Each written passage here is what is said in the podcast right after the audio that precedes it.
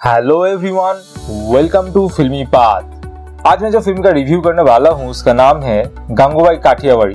यह film release हुआ है थिएटर में, जिसे मुख्य भूमिका में है आलिया भट्ट, अजय देवगन, विजय राज, शांतनु और भी बहुत एक्टर्स इसका डायरेक्टर है संजय लीला बंसाली। यह फ़िल्म संपूर्ण रूप से गंगूबाई की कैरेक्टर पर आधारित है, जो एक प्रोस्टिट्यूट है, जो कमाटीपुरा नाम की एक जगह पे रहती है इसमें गंगा से गंगूबाई होने की कहानी दिखाया गया है।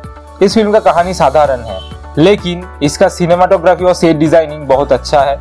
इसमें जो कामाटीपुरा जगह को दिखाया गया है, उसका सेट डिज़ाइन बहुत अच्छी तरीके से किया गया है। इसमें जो टाइम पीरियड क्रिएट किया गया है, वो अच्छी तरीके से उभर के आया है। इसका सिनेमाटोग्राफी और कलर ग्रेडिंग भी अच्छा है।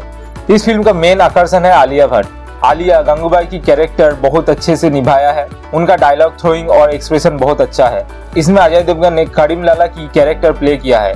उनके अभिनय में एक अलग ही स्वैग था। इसमें बहुत कम समय के लिए हमें देखने को मिलते हैं विजय राज एज अ राजिया बाई विजय राज ने इस रोल को बहुत अच्छे से प्ले किया है। इस फ़िल्म में अगर विजय राज का स्क्रीन टाइम और ज़्यादा होता तो और अच्छा लगता। इसमें जो और भी अभिनेताओं ने काम किया है, उन्होंने भी अच्छा काम किया है।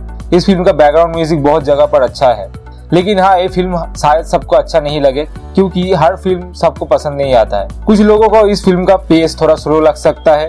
ये फ़िल्म बच्चों के सामने नहीं देखिएगा, क्योंकि इसमें कुछ ऐसे सीन है जो बच्चों के सामने देखना उचित नहीं होगा। तो ये है मेरा रिव्यू अगर आपको ये अच्छा लगा तो इसे लाइक करें शेयर करें और इस चैनल को फॉलो और सब्सक्राइब करें। अगर आप फ़िल्म या वेब सीरीज़ से जुड़ी हुई कोई भी अपडेट्स पाना चाहते हैं तो हमारे फेसबुक पेज फिल्मी पाथ को फॉलो करें। वहाँ पर हम समय समय पर फ़िल्म या वेब सीरीज़ से रिलेटेड अपडेट्स पोस्ट करते रहते हैं और देखते रहे फिल्मी पाथ